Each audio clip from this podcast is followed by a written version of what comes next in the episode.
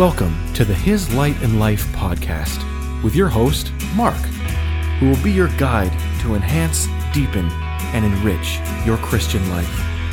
To turn your focus away from just getting by to walking with God in His light and life.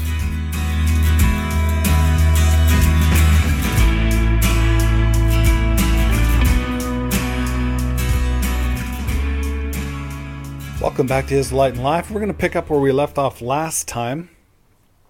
We were talking about Satan's, Lucifer's rebellion, his being cast to this earth and releasing a force into this world that began to slowly but surely cause it to fall apart. And today we're going to pick up that same, we're going to pick up where we left off. And we titled that we we know that that is the bible calls that the law of sin and death. It operates here on this planet exactly like gravity. And um, it cannot be escaped. It cannot you cannot escape it. When god made the garden when god formed the garden it says and god made a garden east of eden planted a garden east of eden and he put man in it to tend the garden take care of the garden and he was it's an interesting verse that he says of the earth and he says near to subdue it. Subdue it. That's a strange word. Um, the bible doesn't say that the earth was paradise. The bible says the garden was paradise. And we're going to get down the road we're going to talk about the tabernacle and the temple the tabernacle in the wilderness, just for this case, I'm just going to use it in the broad strokes. The tabernacle in the wilderness is a classic, it's exactly what God did with the garden. I believe that the Garden of Eden was shaped the same way that the tabernacle in the wilderness was for the children of Israel. I'm the Lord God, I change not.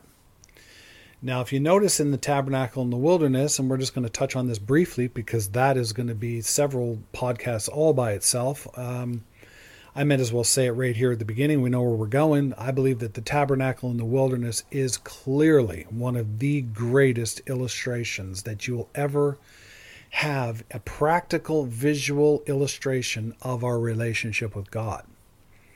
And the components of the, the furniture of the tabernacle, the size of the tabernacle, the symbolism of the tabernacle. Um, it was the house of God. It was the original house of God on this earth. Uh, that was a place that God had uniquely designed. He said to Moses, He says, Be careful, make sure that you make it exactly after the pattern I showed you in heaven. And that is vital.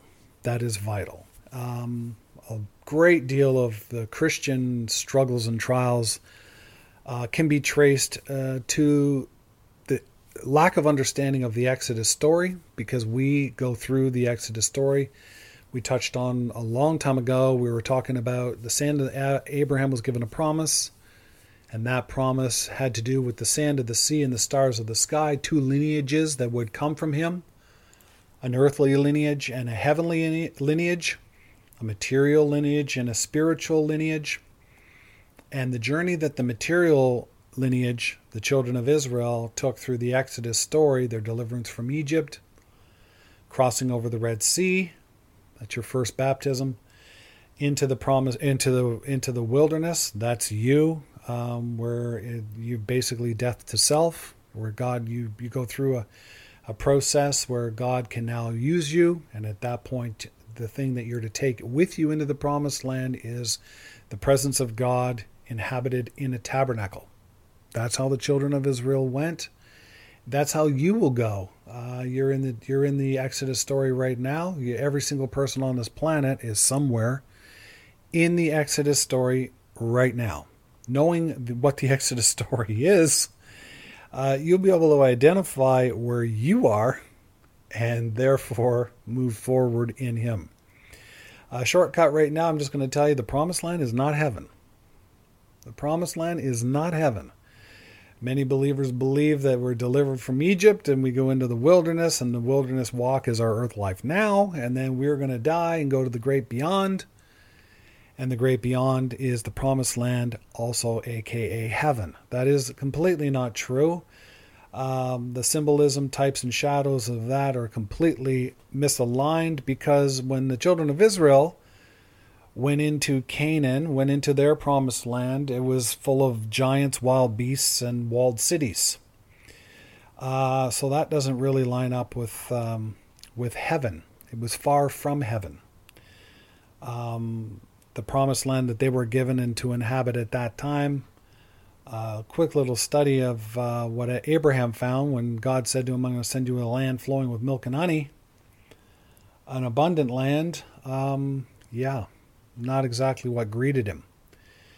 Okay, but backing up to today, we're going to talk about, we're going to continue on with our talk of the lost sin and death, Lucifer being cast down to this earth, and an evil being released, the entrance of sin into the created order of that time um, resulted in cataclysmic events. Those cataclysmic events happened uh, uh, in three levels, in three, three, in all the dimensions that we know, and the primary one being the wiping out of every form of life on this planet. Now, it's very interesting that when God then forms man, he re in see the Bible says in the beginning God created the heavens and the earth. Period. In the beginning that's what he did. And it says and the and the earth was formless and void and darkness was on the face of the earth well where'd the darkness come from? God is light in him there's no darkness at all. So you know god created the earth and you know in the beginning god created the heavens and the earth and the earth was dark formless and void. Um you got a problem there. You have a problem there.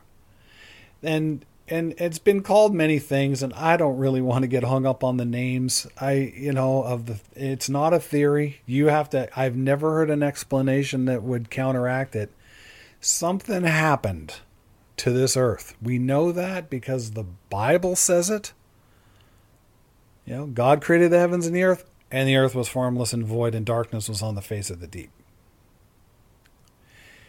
and the earth itself is scarred with something horrific. I, I mean, I don't even, I, I, have meditated on this and thought about this many, many times. I don't even, can you imagine what this place was like?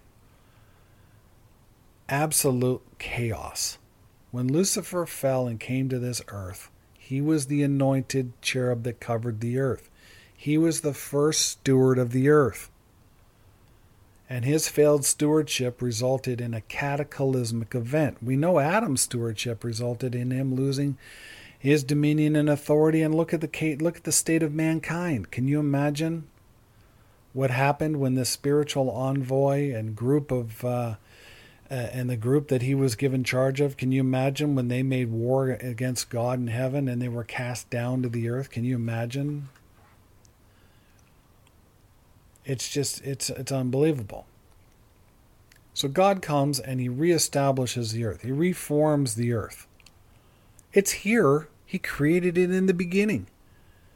He's coming and he's repairing it. It's like it's like ever it's like you've it's like you you know you own a piece of property in a in a cabin in a nice place and it's all the lawns are mowed and everything and it's fine.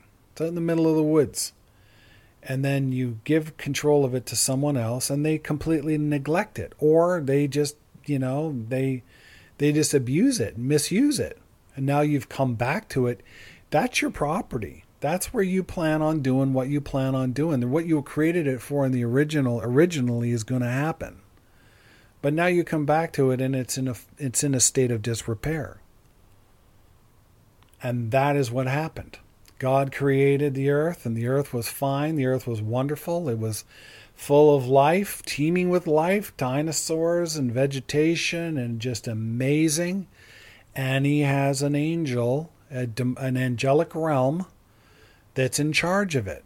And this angelic realm, it says of Lucifer, you were perfect in the day that I created you. And then iniquity was found in you. Do you remember we talked a couple of we, was last I think it was our last podcast we were talking about the good, the acceptable and the perfect will of God? Well, we have God creating man and he says and it's good. He created Lucifer and he said he was perfect. And the good being rebelled and the perfect being rebelled. And we're going to explain that further when we talk about Lucifer, Satan specifically. But I want you to see right now that it was no fault in God. He was perfect in the day that he was created. And we know that there was a there was something that was involved in his rebellion that he must have created all by himself. You have to understand something. The difference between the fall of Lucifer and the fall of Adam, male and female, is she was beguiled there was a temptation outside of herself. There was words in a dialogue outside of herself. And that conversation tempted her. Now, when she rebelled, when she ate, Adam watched her. And guess what happened to her? Nothing. She didn't die and she gave to Adam, and he did eat too. When he ate, bad things began to happen. But I, I want you to see that there was evil already in existence. There was evil outside of them at that point. Adam or Lucifer being perfect had no such temptation. There was no such thing. He originated sin. He originated rebellion against God. The Bible says, on account of your beauty, your heart was lifted up on account of your beauty. That word beauty, we say, well, he was a beautiful. Can you ever, I mean, seriously, can you imagine angels in heaven? Can you imagine making a distinction? They know no such thing about beauty. Like when we think of beauty, we think in terms of beautiful. Um, the Bible doesn't say that Lucifer was beautiful. The word beauty there means royalty, it means rank, it means position. His heart was lifted up on account of his rank. He began to see how uh, the other angels under his charge began to interact with him. And their interaction with him was something that began to grow and in his mind. He's going back and forth to heaven and he's getting words from an invisible god who's just speaking words out to him. He's looking at his he's looking at what he is doing in his stewardship. He's looking at all of these follow angels that are following him. He's looking at his perfection because he was created perfect.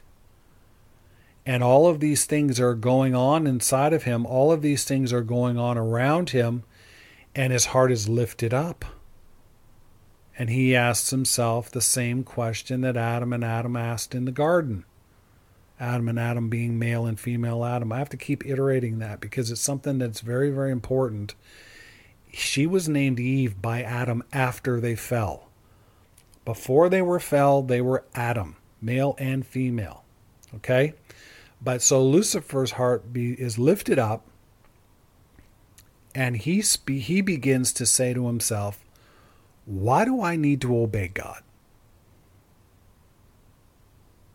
What do I need him for at all? Look at this earth. Look at what I'm in charge of.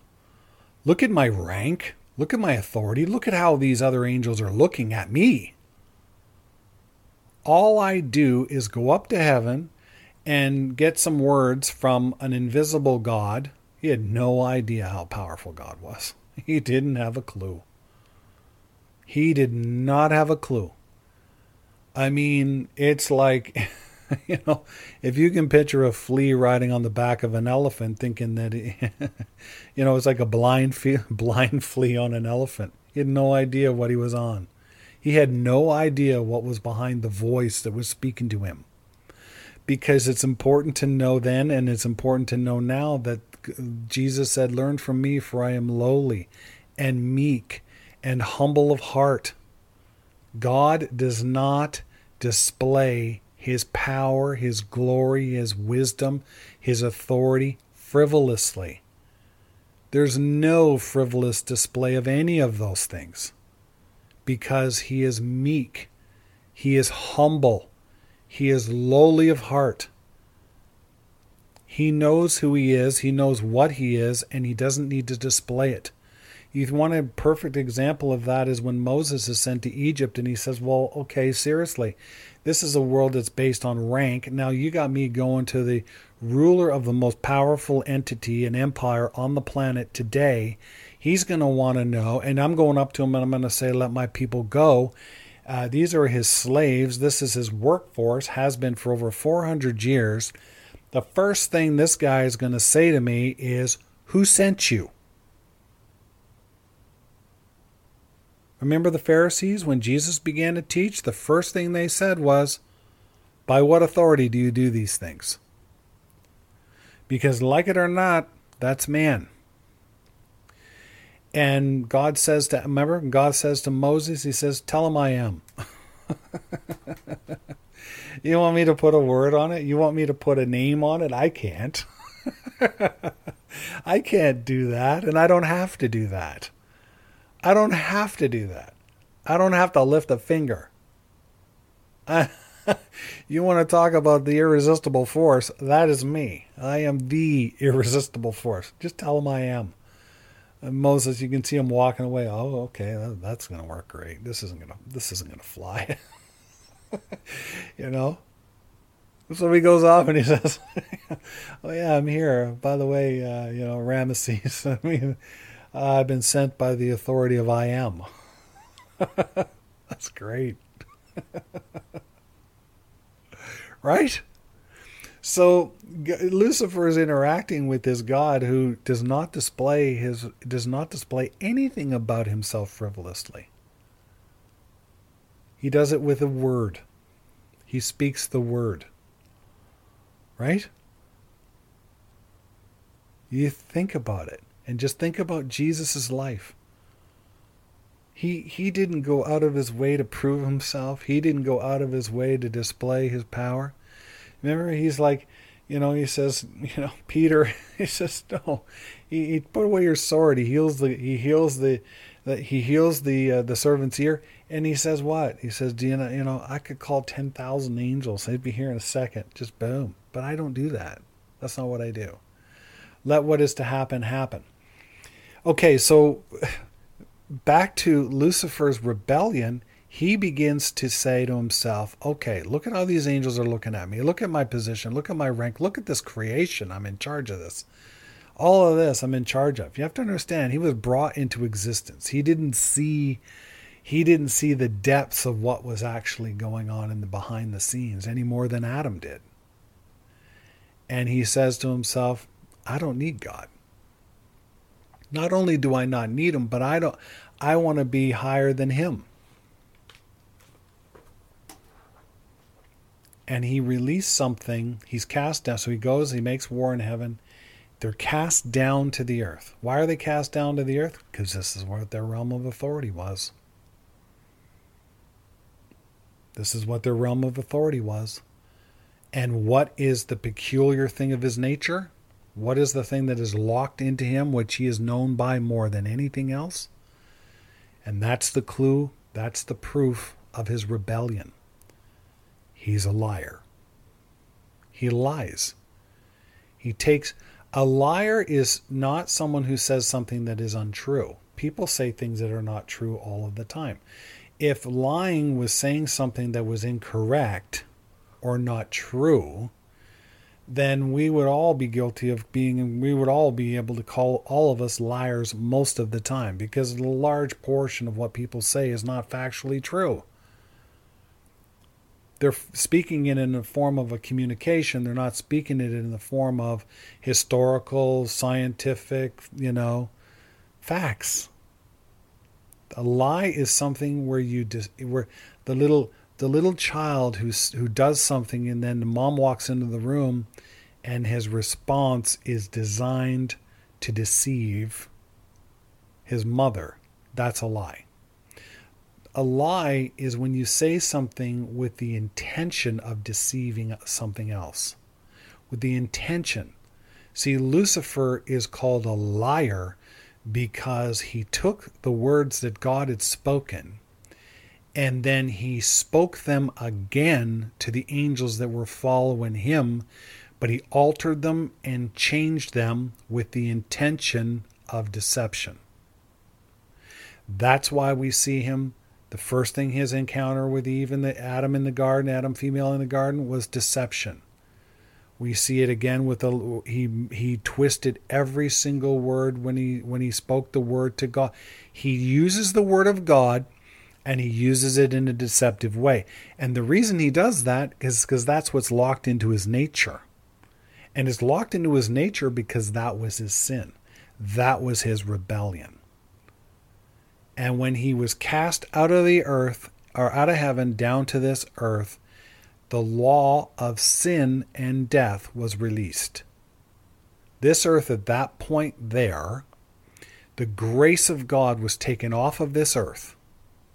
This became the prison house of Satan and his demons, and their rebellion and cataclysmic events took place that wiped out every speck of life on this planet and this planet spun on a wobbling orbit through the universe for hundreds of thousands or millions of years. Then, when it pleased God, he came back to his creation, he came back to the earth that he had created, and he renewed it. He began to renew the earth, and he did that in six days. Thank you for spending some time with me today on His Light and Life. We're going to pick up the abyss, black holes, and bottomless pits next time.